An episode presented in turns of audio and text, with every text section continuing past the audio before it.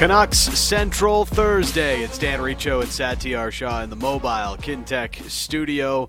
We're here at the Fairmont, Vancouver, as uh, we are getting set for the Dice and Ice Canucks event. Uh, first time since 2020 that this is uh, ongoing. And uh, you can be a part of the Dice and Ice Gala as well with the online auction and support of the Canucks for Kids Fund. Bid on player baskets, signed memorabilia, unforgettable experiences, and much more. Visit Canucks.com slash auction to make your bids now. We've got Iain MacIntyre coming up in a few moments. Uh, get in on the Vancouver Canucks coming off another loss and another game where they give up six goals. Yeah, and I mean it was fun. It was good. I I, I don't see any negativity from. I, there shouldn't be too much negativity from the game. I don't think. Like, w- what are people upset about? It was a ten goal game. Yep. Um, Artur Silovs made his debut. Uh, they made it interesting, and the Canucks lost, and now have a bottom five record. Like, what's what was bad about it? Is this uh, your Maximus Aurelius? Are you are you not entertained? Exactly. Well, essentially, but like I, I saw some, I saw some consternation about this, and people, you know, bemoaning the game, and oh, here we go again. The goalie got lit up. It's like, is that what you wanted? You want the losses? Don't you want the losses? I saw Don't some- you want fun losses? I did see some tank for Bedard signs at the game yesterday, and all Oh, these yeah. different types of things. It, it is par for the course uh, at this time of year with where the Canucks are at in the standings, and. uh, Look, from a strict entertainment standpoint, the Canucks have been giving you that. Oh yeah, I mean they've Um, been entertaining, um, and they've been entertaining all year for good and bad purposes. and and you know I've I've heard this a lot from listeners over the last couple of days, uh, especially as Rick Tocchet is you know taking them back to school and really working on the fundamentals in practice and things like that, and uh, you'll you'll hear fans and, and people on, on Twitter asking me questions like what what's what's the point of this, right? Like wh- what are they working towards? You want to lose every game. The tank is here. At the same time, again, a lot of players are still going to be on this roster for next year, and you want to see which of these players can get to play, you can get to play the style you'd like them to play. Right now, you're going through a lot of growing pains as you build up to that, though. Yeah, and uh, honestly, like last night wasn't all that bad. Like so, it was a few critical mistakes which led to goals. They created chances. They were in the game. They were engaged. They were never really, you know, too undisciplined with how they played. Just a lot of, you know, a few mistakes. And yeah, they're going to have some issues. They're not. They're not a good hockey team. They're a bad hockey team. Yeah. bad hockey teams are going to have problems. that, that's going to happen, and that's kind of where they find themselves, right? And uh, that's why last night's game, like, I'm completely fine with how that game went, and overall, you are seeing some marginal improvements. Like, really, all all it is is holding players accountable for doing the things you want want them to do. This isn't anything to do with getting fooled by what you're seeing and thinking maybe that uh, they got something here and, and maybe they shouldn't be making a lot of changes to the roster. It's clear where their shortcomings are. And that has to get fixed. But if you don't learn how to play the right way or you're not upholding those standards, well, then it's going to get harder for you to turn things around. You can do all these things and lose at the Yeah. same time. Like, you know, the Canucks maybe lose that game 5 4 instead, or an overtime perhaps. If they don't make a couple of mistakes, may- maybe the Rangers push a bit more. It's a bit sleepy from their end. Maybe they felt like it, was too easy or whatever. But I, don't know if the Canucks win that game, even if they don't make mistakes. Well, and I get it from a fan's perspective. Not only do you want to see a better hockey team in the future, but you're still anxious to see more changes, even beyond Bo Horvat, the captain, getting moved out. Uh, there's a realization that even more has to happen, more surgery needs to happen in order to get this thing going in the right direction. But I'm going to borrow your phrase, Sat. Two things can be true at the same time. They have to do that, but they also have to set in a better foundation and get more of these players into the habits of a winning team. Mm-hmm. And that's where the coach comes in and setting these new goals up in front of these players because a lot of them are still going to be here. A lot of them are big parts of the future, like Elias Pettersson and Quinn Hughes, especially. And so you're still trying to get them to put their best foot forward into the future. Those like th- these are all the building blocks of a building, you know, of a team. It's not just NHL 23 where you trade for a bunch of guys or get a couple of draft picks and all of a sudden you're building a Stanley Cup hockey team. There are more things than just collecting the extra assets and the cap flexibility that allow you to go out and make moves to get more talented players. Like they do have to set in a better culture in place as well. That that has to be a part of the equation. Well, we're starting from the very basics of hockey. Yeah. Line changes. Mm which position to be in. Yeah. I mean, these are the things we're talking about here, right? I mean, what, what does that tell you? It tells you there's a lot of work to do here. They're using the rest of this season to work on the basics. Let's get the basics right, and then we'll start worrying about other things with this team. And there are a lot of other things to kind of worry about. They're in training camp right now. They are in season training camp, yeah. and we've heard the coach keep talking about process over results, and not that they've devalued winning, but they've definitely deprioritized winning. Mm-hmm. They've prioritized the process over the results, as uh, as Rick Tocchet has talked about uh, a little bit over the last few days. Uh, let's bring in our next guest. He is the triple threat.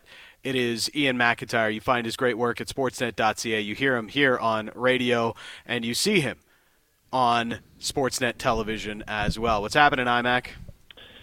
Well, whenever uh, you say triple threat, I think I've told you this before because when I was mm-hmm. a little kid, the triple threat was Andre Dawson, maybe a slightly later uh, representative of that would have been Larry Walker, both tremendous Montreal Expos. And I think of that because I see in the paper baseball players are practicing in the sun yes. in Florida. Spring training is on. How yes. lucky are we that our winter, surely, despite this gray, bleak, chilly day here, is coming to an end because spring training has begun. So, were you an Expos fan then? Oh, huge Expos fan when I was oh, a wow. kid. Yeah. So, are yeah. you like a Washington Nationals guy now, or no? no? Oh God, no, no. So, who's your favorite I, I pretty Expo? much, I pretty much hated baseball for a while for what for what Major Yeah. League Baseball uh, did to Montreal and Canada and the Expos, and you know they clearly just didn't want a team in Quebec, and uh, you know Jerry rigged it so eventually it would would end up elsewhere. I I do remember though when I first became a columnist for the Vancouver Sun in 2005. Uh, one of my great early assignments was I went uh, down to Arizona f- for when Steve Nash was going to receive his first MVP award, and and I did a big uh, feature on Nash, and they they were also opening uh, a playoff series. Uh, the Phoenix Suns were against uh, the Dallas Mavericks, Nash's old team. So I so I hung around for that, and in one of the the days between games, the Washington Nationals were visiting Arizona, and this was the season after uh, the Montreal Expos. So the first the first uh, inaugural season of the Washington Nationals. And I went in there, and uh, it just didn't feel like the Expos. But I did find, I found a couple of guys who had played, were still, you know, on the team and had been in Montreal for more than a cup of coffee, and talked to them about it. And they they talked about Canada and Montreal and, and leaving, and it ended up being what I thought was a pretty nice, pretty nice column. But no, the Washington Nationals are not my baseball team. Well, there's room on the Blue Jays bandwagon as always. Yeah, you know what? The Blue Jays are so fun to watch, but they're also so exasperating because, you know, there's. It, it feels like with the talent that they have and what they had last season, they should be farther ahead than where they where they are. But I guess you know, made the playoffs and then just uh, just had a dud of a series in in their in the playoffs. But we'll see this year. They do have they do have some fantastic players to watch. So, um, uh, getting in on, on the Canucks and, and last night's game, they, they lose at six four. They uh, oh, continue must to. we? uh, I know I'm you kind wrote of liking Sport- talking baseball, even though I, I really don't have uh, anything in my arsenal. If you ask me any detailed question, I would not be able to answer it. But it feels like anything but hockey right now is good. But go ahead, Canucks. All right, I, I will avoid the question about who the setup man should be for the Seattle Mariners this year. Okay. um, But y- your latest at sportsnet.ca uh, talks about the Canucks uh, continuing to have difficulties playing defense, and even last night in front of their young netminder Artur Silovs. Uh, but as Sat and I were just kind of discussing, you know, this is um, w- was it a little bit of what you want to see maybe as a fan right now. You get an entertaining hockey game, team falls just short against a really good team that's in town, and you're still fighting for that high draft pick. Yeah, I think you know people, and I, I've also made this point before. The the people who buy tickets and and actually go to games, you know, they're the the top tier of the fan base. This is you know the the Canuck franchise, the brand is is everywhere, and it's an incredibly diverse uh, fan base, and there's all kinds of outlets for it. And you know, Twitter and social media is is the most prominent one but the most important one to the hockey team are the people who, who actually give them money uh, for tickets. And those people, they, they want to be entertained. They don't necessarily need to see a win at all costs, especially if it if to have a, a few more wins now means a lot fewer wins in the future because of something the club has done to get that. I, I like I really don't think people are into the idea of a quick fix, but those who go to games, they don't want to see a team that's given up, and they don't want to see an organization that's given up. So in that respect, they just you know be entertained, see the team play hard, see the players give you know everything they can, and if they fall short, they fall short. But they you know the fans have seen some goals, they have some memories. It was a good time, and they feel like the the players that they supported repaid them with effort. That's that's what they want to see. So in that respect, you know that was a good game, and I and I have to say that's you know that's why the games like the one against Detroit are so awful, because it feels like uh, the team isn't giving. Well, we know they're not giving everything they can in in games like those, and those are the ones that I think are really difficult uh, for fans. They can get behind a team, support a team that's losing a lot if they feel like there's at least progress being made, being planned. But they can only get behind that team as long as it's trying and and doing everything they can every night to be competitive. And most nights this season, even a lot of the ones they've lost, you know, the Canucks have scored goals and tried hard. They just can't get out of their own way. They just make too many mistakes. But it's it's it's only in these handful of games like the one uh, against Detroit the other day where you can say, well, the guys, you know, didn't try that or, or didn't try hard enough.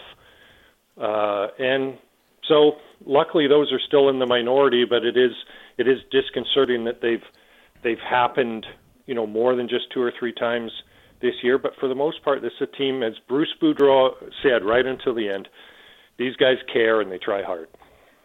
Yeah, I mean, what's very clear is how much work this roster needs in order to become a good hockey team, and there's a reason they find themselves in the bottom five. And yeah, injuries haven't helped, and well, we've seen them trade Bo Horvat away, but it's clear this team needs a lot of improvements. And I guess the, big question is, is how long is it is going is it going to take for that to happen? Because as much as we've seen some action at the trade deadline. I was joking uh, with a friend earlier today that the third biggest move in the National Hockey League this season has been Jakob Chychrun getting healthy scratched. So I'm not I'm not really holding my breath on yeah. you know more major moves kind of happening here. So as much as we're sitting here and talking about this roster needs turnover, like Dan was mentioning a bit earlier, a lot of these guys are going to be back next season, whether the team likes it or not.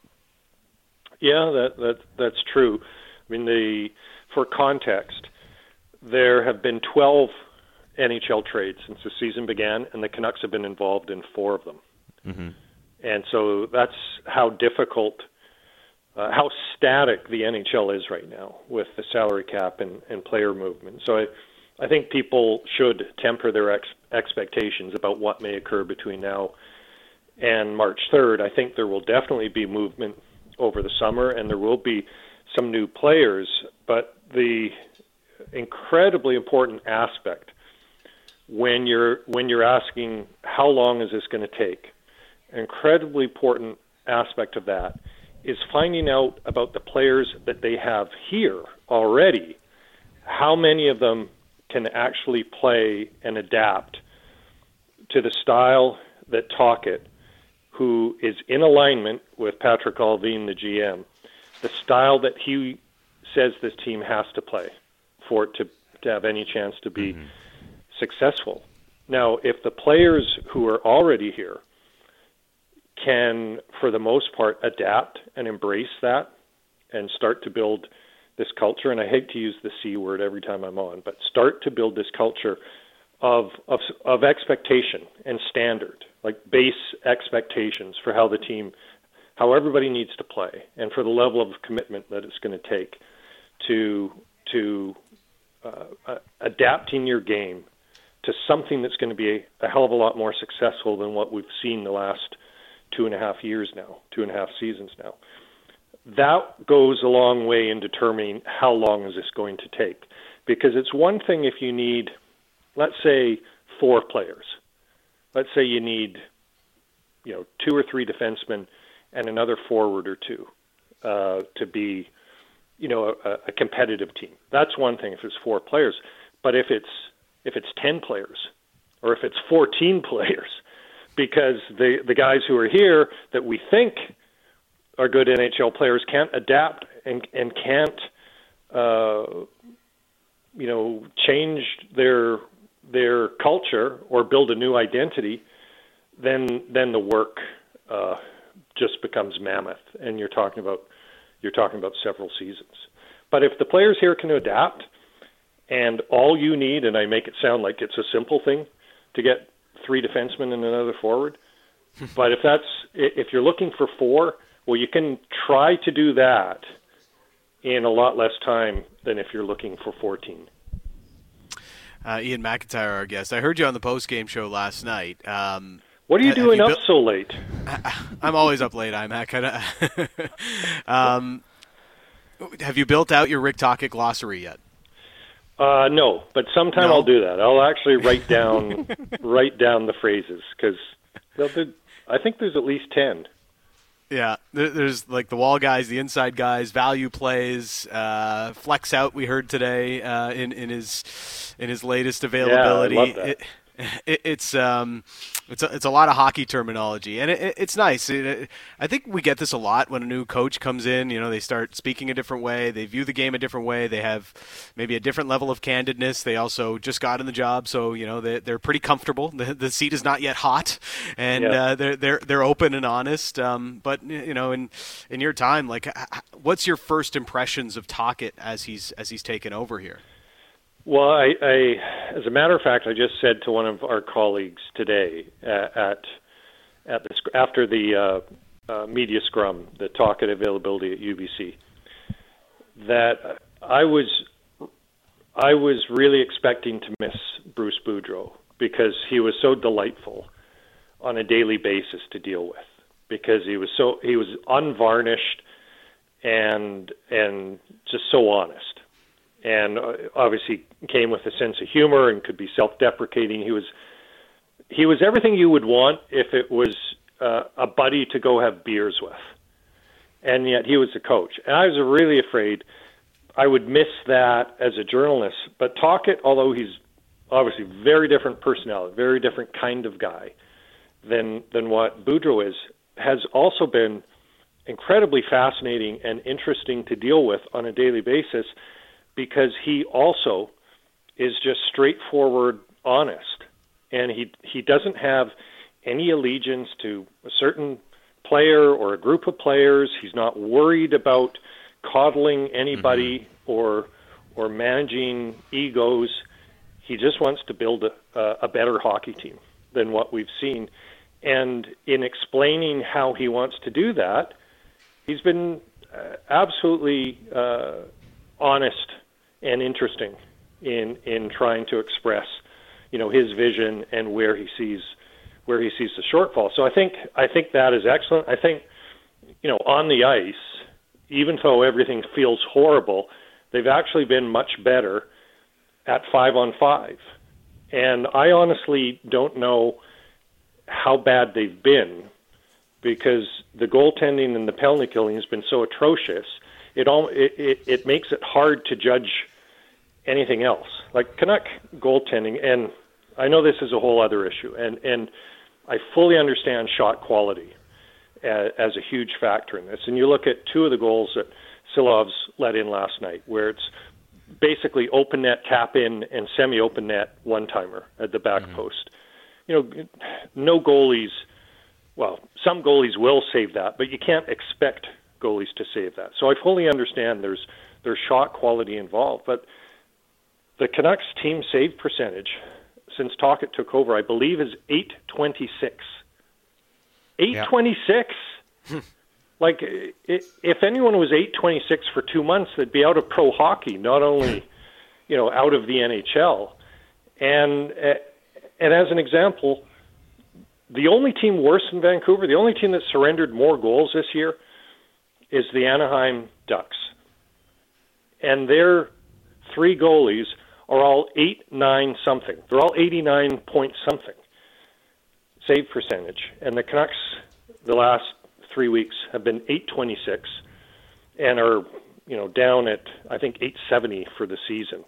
So they're just they're just not getting enough saves for me to know like really how bad the team is. Is it as yeah. horrendous as it looks? Because if you look at uh, some of the other shot metrics, and I know Sat you have the it, the the turnaround or the improvement in the five on five play, the number of shots they surrender, the the the share of of shots that the Canucks are are generating, the share of expected goals, all these things are are up significantly yeah. under Tocchet than they were under Bruce Boudreau. Yet their net is still filled with pucks nightly, and I'm, it's a little bit hard to figure that out. Well, and and you know you, you, nail it right because I think some of the metrics, if you look at you know the, some of the raw totals, they tell you it's very good, like top five and everything. If you start looking a bit closer and look at it from say, okay, within one when it's a close game, because we've seen some blowouts and you know the game there's some score effects in that regard. But even based on within one, these past nine games, with Rick Tocchet as a coach, the Canucks have been in the top half of the league. They're anywhere from 10th to 13th in the critical metrics in terms of shot suppression, goals against, goals created. It's not amazing, but it's still in top half of the league. And to your point, I think the reason they made the the choice to have Silovs play the other night, not because you know this was part of the plan, but to your point, the goaltending has been so bad that organizationally they felt they just had to do something for that that game. Yeah.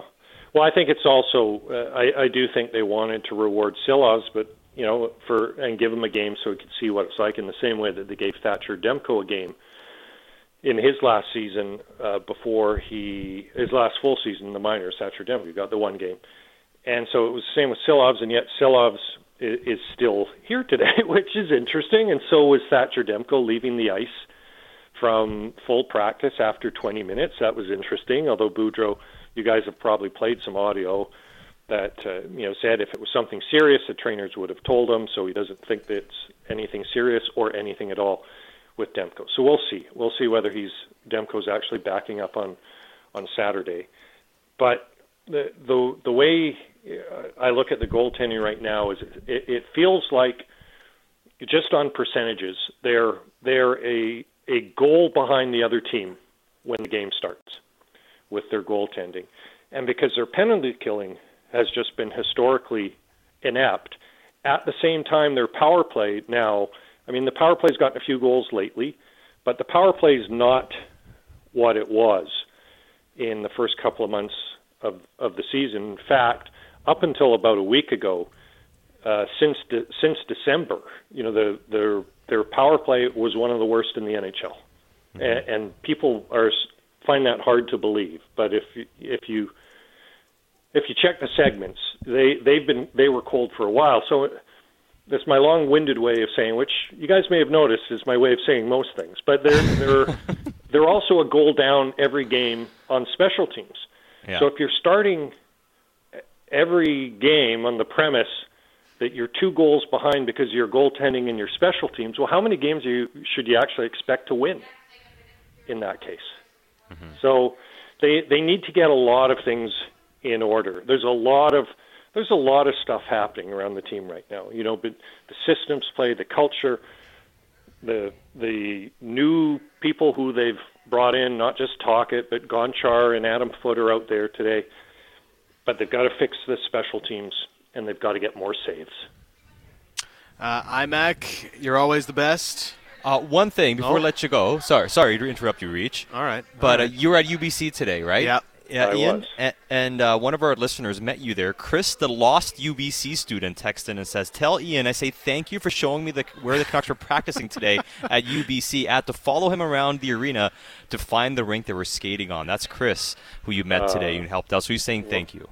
Well, you're welcome, Chris. Yeah, Chris was sitting alone, staring at an empty rink, and I didn't know which rink the Canucks were on, but I told him I, it probably isn't that one. He said, "Can I follow you?" And I said, "Absolutely. Let's go." So we went over to the the main rink, and, and that's where they were. And you know, Chris got to see a practice. A lot of guys were there to see practice. Uh, stu- Uh, students who are hockey fans, knowing that the Canucks were on site. I think some skipped a class today to, to The, uh, practice. The quadruple threat, Iain MacIntyre, also a good Samaritan uh, on Tour top guide. of his many duties around Sportsnet. Yeah. Thanks for this, It was, IMAC. it was nothing, but that was nice of Chris to write in and say that. Thanks for this, IMAC. See you guys.